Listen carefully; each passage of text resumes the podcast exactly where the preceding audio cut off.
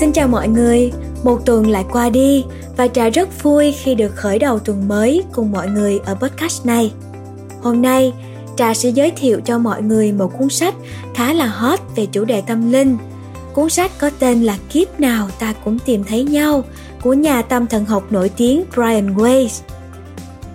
Gần đây thì Trà cũng có giới thiệu một quyển sách khác của ông, quyển Ám ảnh từ kiếp trước. Các bạn có thể tìm lại quyển này để nghe nếu như bị cuốn hút bởi các khám phá của ông nhé.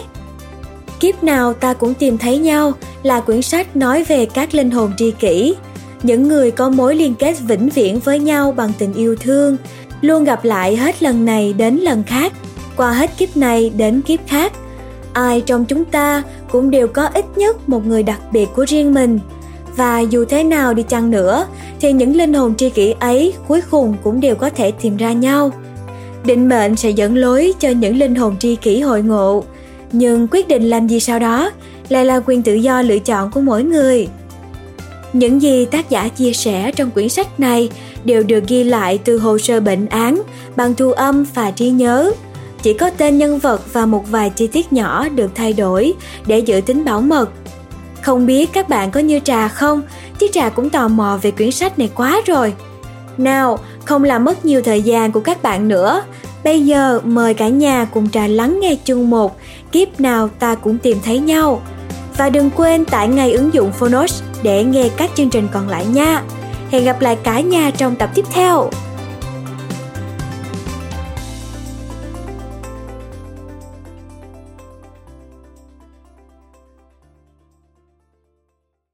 Bạn đang nghe từ Phonos.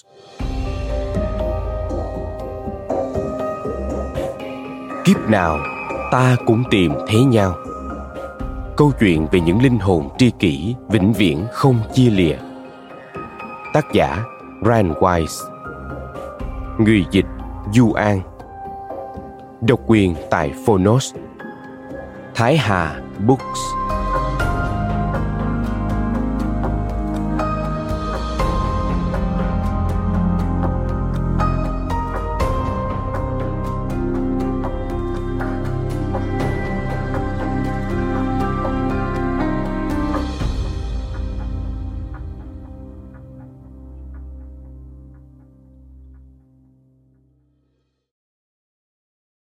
dành tặng Elizabeth và Pedro, những người đã nhắc cho tôi nhớ rằng trong tình yêu không có gì là ngẫu nhiên cả. Lời cảm ơn Cảm ơn tình yêu thương và sự ủng hộ không ngừng của Carol, Jordan và Amy. Xin gửi lời biết ơn sâu sắc tới John Davis, biên tập viên của tôi tại Warner Books, vì những sự khích lệ, hiểu biết và trí tuệ của cô ấy. Tôi mang ơn người đại diện của mình, cô Johnny Evans, vì nguồn năng lượng bất tận và sự nhiệt tình của cô. Và cuối cùng, cho tôi gửi lời cảm ơn đến tất cả những bệnh nhân cũng như những người đã tham gia hội thảo vì đã chia sẻ cả cuộc đời mình với tôi. Ghi chú Bảo mật thông tin cho bệnh nhân điều trị tâm lý là một nguyên tắc đạo đức nghề nghiệp hàng đầu và luôn được tôn trọng. Các bệnh nhân trong cuốn sách này đã cho phép tôi viết về những sự thật trong quá khứ của họ. Chỉ có danh tính và những chi tiết nhận dạng khác được thay đổi nhằm bảo vệ quyền riêng tư. Ngoài ra, tất cả đều chân thật và nguyên vẹn. Mở đầu linh hồn tựa như nước rơi xuống từ thiên đường lên trời như khói xương rồi trở về với đất chuỗi tuần hoàn bất tận theo Goethe. Nói thêm, toàn bộ phần dịch thơ trong cuốn sách này đều là của người dịch. Quay trở lại câu chuyện. Ngay trước khi ám ảnh từ kiếp trước, cuốn sách đầu tiên của tôi được xuất bản tôi đã ghé thăm một hiệu sách tại địa phương và hỏi chủ cửa hiệu xem họ đã nhập hàng chưa. Chúng tôi cùng kiểm tra qua mấy vi tính. Anh ta nói với tôi, có bốn cuốn, anh muốn đặt mua một cuốn chứ? tôi không chắc liệu cuốn sách có bán hết số lượng khiêm tốn mà nhà xuất bản đã in hay không. Dù sao, một nhà tâm thần học có tiếng lại viết ra một cuốn sách thế này thì quả là lạ lùng. Cuốn sách mô tả câu chuyện có thật về một bệnh nhân trẻ tuổi cùng với những liệu pháp thôi miên về kiếp trước đã làm thay đổi cuộc đời của cả tôi lẫn cô ấy. Tuy vậy, tôi biết rằng bạn bè, hàng xóm và tất nhiên là cả người thân của mình sẽ mua nhiều hơn bốn cuốn, dù cho cuốn sách không được bày bán ở bất cứ nơi nào khác trên cả nước. Tôi nói với anh ta, Huyền Anh, bạn bè tôi, bệnh nhân của tôi và cả những người khác mà tôi biết sẽ tới đây tìm mua cuốn sách này. Anh có thể nhập nhiều hơn không? Tôi đã phải đích thân đứng ra đảm bảo cho 100 cuốn sách mà anh ta miễn cưỡng đặt hàng. Cú sốc lớn sau đó là cuốn sách đã bán chạy trên toàn thế giới với hơn 2 triệu bản in và được dịch sang hơn 20 ngôn ngữ. Cuộc đời tôi đã có thêm một bước ngoặt khác thường. Sau khi tốt nghiệp Đại học Columbia và hoàn thành chương trình đào tạo y khoa tại trường y thuộc Đại học Yale, tôi cũng đã hoàn thành chương trình thực tập tại các bệnh viện thực hành trực thuộc Đại học New York và chương trình bác sĩ nội trú chuyên khoa tâm thần tại Đại học Yale. Sau đó, tôi trở thành giáo sư tại khoa Y của Đại học Pittsburgh và Đại học Miami. Trong 11 năm sau đó, tôi giữ chức trưởng khoa tâm thần tại Trung tâm Y tế Mount Sinai ở Miami. Tôi đã viết rất nhiều chương sách và bài báo khoa học. Tôi đã ở đỉnh cao của sự nghiệp học thuật. Thế rồi, Catherine, bệnh nhân trẻ được tôi mô tả trong cuốn sách đầu tiên của mình, tìm đến văn phòng của tôi ở Mount Sinai. Những ký ức chi tiết của cô về tiền kiếp mà ban đầu tôi đã không tin và khả năng truyền tải những thông điệp huyền bí của cô trong trạng thái bị thôi miên đã đảo lộn hoàn toàn cuộc đời tôi. Tôi không còn nhìn nhận thế giới theo cách trước đây được nữa.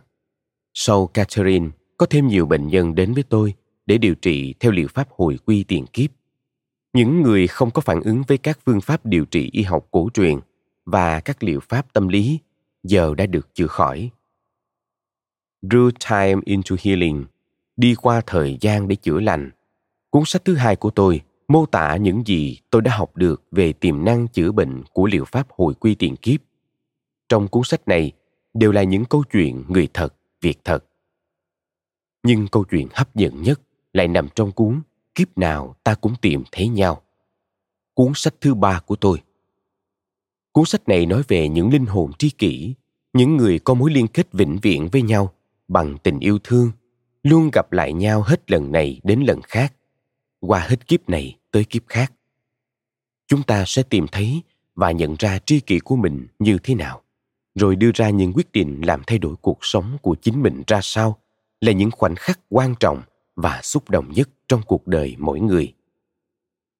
Định mệnh sẽ dẫn lối cho những linh hồn tri kỷ hội ngộ. Chúng ta sẽ gặp họ, nhưng quyết định làm gì sau đó lại là quyền tự do lựa chọn của mỗi người. Một lựa chọn sai lầm hoặc một cơ hội bị bỏ lỡ, có thể dẫn đến nỗi cô đơn và thống khổ tột cùng. Và một lựa chọn đúng đắn, một cơ hội được nắm bắt, có thể mang lại niềm hạnh phúc sâu sắc. Elizabeth, một phụ nữ xinh đẹp đến từ vùng trung tây hoa kỳ, đã tìm đến tôi để điều trị vì những đau khổ cực độ sau cái chết của mẹ mình. Cô cũng gặp nhiều vấn đề trong chuyện tình cảm khi luôn đâm đầu vào các mối quan hệ tệ hại với những tay bạc nhược và những gã vũ phu. Cô chưa bao giờ tìm được tình yêu đích thực trong mối quan hệ với nam giới. Chúng tôi bắt đầu cuộc hành trình trở lại những khoảng thời gian xa xôi và nhận được kết quả đáng kinh ngạc. Trong khi elizabeth trải qua đợt trị liệu hồi quy, tôi cũng điều trị cho pedro, một người đàn ông mexico đáng mến, đang chìm trong đau khổ. Anh trai của pedro vừa mới qua đời trong một tai nạn thảm khốc. Ngoài ra, những vấn đề với người mẹ và bí mật thời thơ ấu dường như đều đang chống lại anh. Pedro bị đè nén trong nỗi thất vọng và sự hoài nghi mà chẳng có một ai để chia sẻ những rắc rối của mình. Anh cũng đã bắt đầu quay trở lại thời xa xưa để tìm kiếm các giải pháp và chữa lành những vết thương lòng. Mặc dù được điều trị trong cùng một khoảng thời gian, nhưng Elizabeth và Pedro chưa từng gặp mặt vì họ được đặt lịch khám vào những ngày khác nhau trong tuần. Suốt 15 năm qua, tôi thường xuyên trị liệu cho các cặp vợ chồng và người trong cùng một gia đình. Họ đã nhìn thấy người bạn đời hiện tại và những người mình yêu thương trong các kiếp trước. Đôi khi có những cặp vợ chồng hồi quy đồng thời và lần đầu tiên họ thấy mình tương tác với nhau trong cùng một kiếp trước. Những phát hiện này thường khiến họ choáng váng. Họ chưa từng trải nghiệm bất cứ điều gì tương tự như vậy. Họ nín lặng trước những cảnh tượng dần được mở ra trong văn phòng điều trị của tôi. Sau khi đã thoát khỏi trạng thái thư giãn và thôi miên, họ mới biết rằng mình đang chứng kiến những cảnh tượng giống nhau, cảm nhận những cảm xúc giống nhau. Cũng chỉ đến khi đó, tôi mới nhận thức được mối liên hệ trong quá khứ của họ. Nhưng với Elizabeth và Pedro, mọi thứ lại đảo ngược. Cuộc sống và những kiếp sống của họ được mở ra một cách độc lập trong văn phòng của tôi. Họ không quen biết nhau, chưa từng gặp nhau. Họ đến từ những quốc gia và nền văn hóa khác nhau. Ngay cả tôi, dù gặp riêng từng người và không có lý do gì để hoài nghi về một mối liên kết giữa hai người, cũng không hề có một sự liên hệ nào. Thế nhưng, họ dường như mô tả lại cùng một kiếp sống trong quá khứ với những chi tiết và cảm xúc giống nhau đến kinh ngạc. Có lẽ nào họ đã từng yêu nhau và để lạc mất nhau qua các kiếp sống? Ban đầu, không ai trong chúng tôi nhận thức được rằng một câu chuyện kịch tính và hấp dẫn đang dần được mở ra trong văn phòng vốn dĩ luôn trầm lắng của tôi. Tôi là người đầu tiên khám phá ra mối liên hệ giữa hai người. Nhưng rồi sao? Tôi có nên nói với họ không? Lỡ tôi sai thì sao? Chưa kể nguyên tắc bảo mật thông tin giữa bác sĩ và bệnh nhân nữa. Rồi mối quan hệ hiện tại của họ sẽ thế nào? Đây có phải là can thiệp vào vận mệnh không?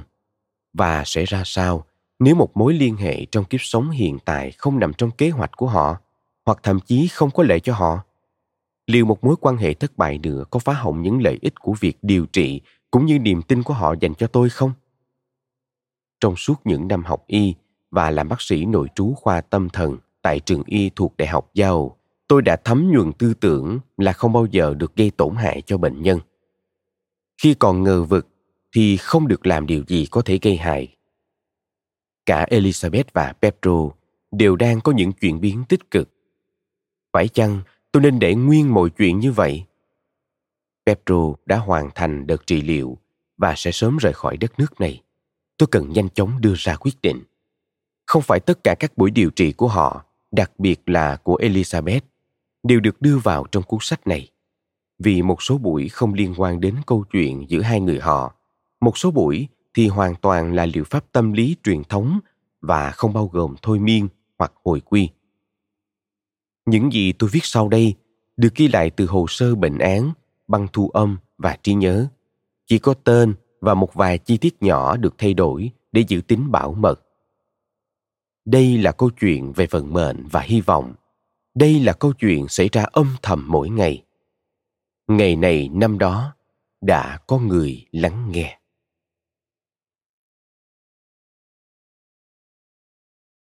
Chương 1 Vì vậy, hãy nhớ rằng từ trong tĩnh lặng, tôi sẽ trở về. Xin chớ quên rằng tôi sẽ trở về bên người. Chỉ chốc nữa thôi, thoáng ngã mình vào cơn gió và một người phụ nữ khác sẽ lại sinh ra tôi. Theo Khalil Gibran Ai cũng có người đặc biệt của riêng mình. Thông thường, mỗi người sẽ có hai, ba hoặc thậm chí là bốn người như vậy. Họ thuộc nhiều thế hệ khác nhau. Họ vượt qua muôn vàng đại dương thời gian và tầng mây không gian để đoàn tụ với bạn. Họ đến từ phía bên kia bầu trời. Diện mạo họ có thể khác, nhưng trái tim bạn sẽ nhận ra họ. Bạn đã ôm ấp họ trong vòng tay và trong trái tim mình giữa những sa mạc ngập ánh trăng của Ai Cập và vùng đồng bằng cổ xưa của Mông Cổ.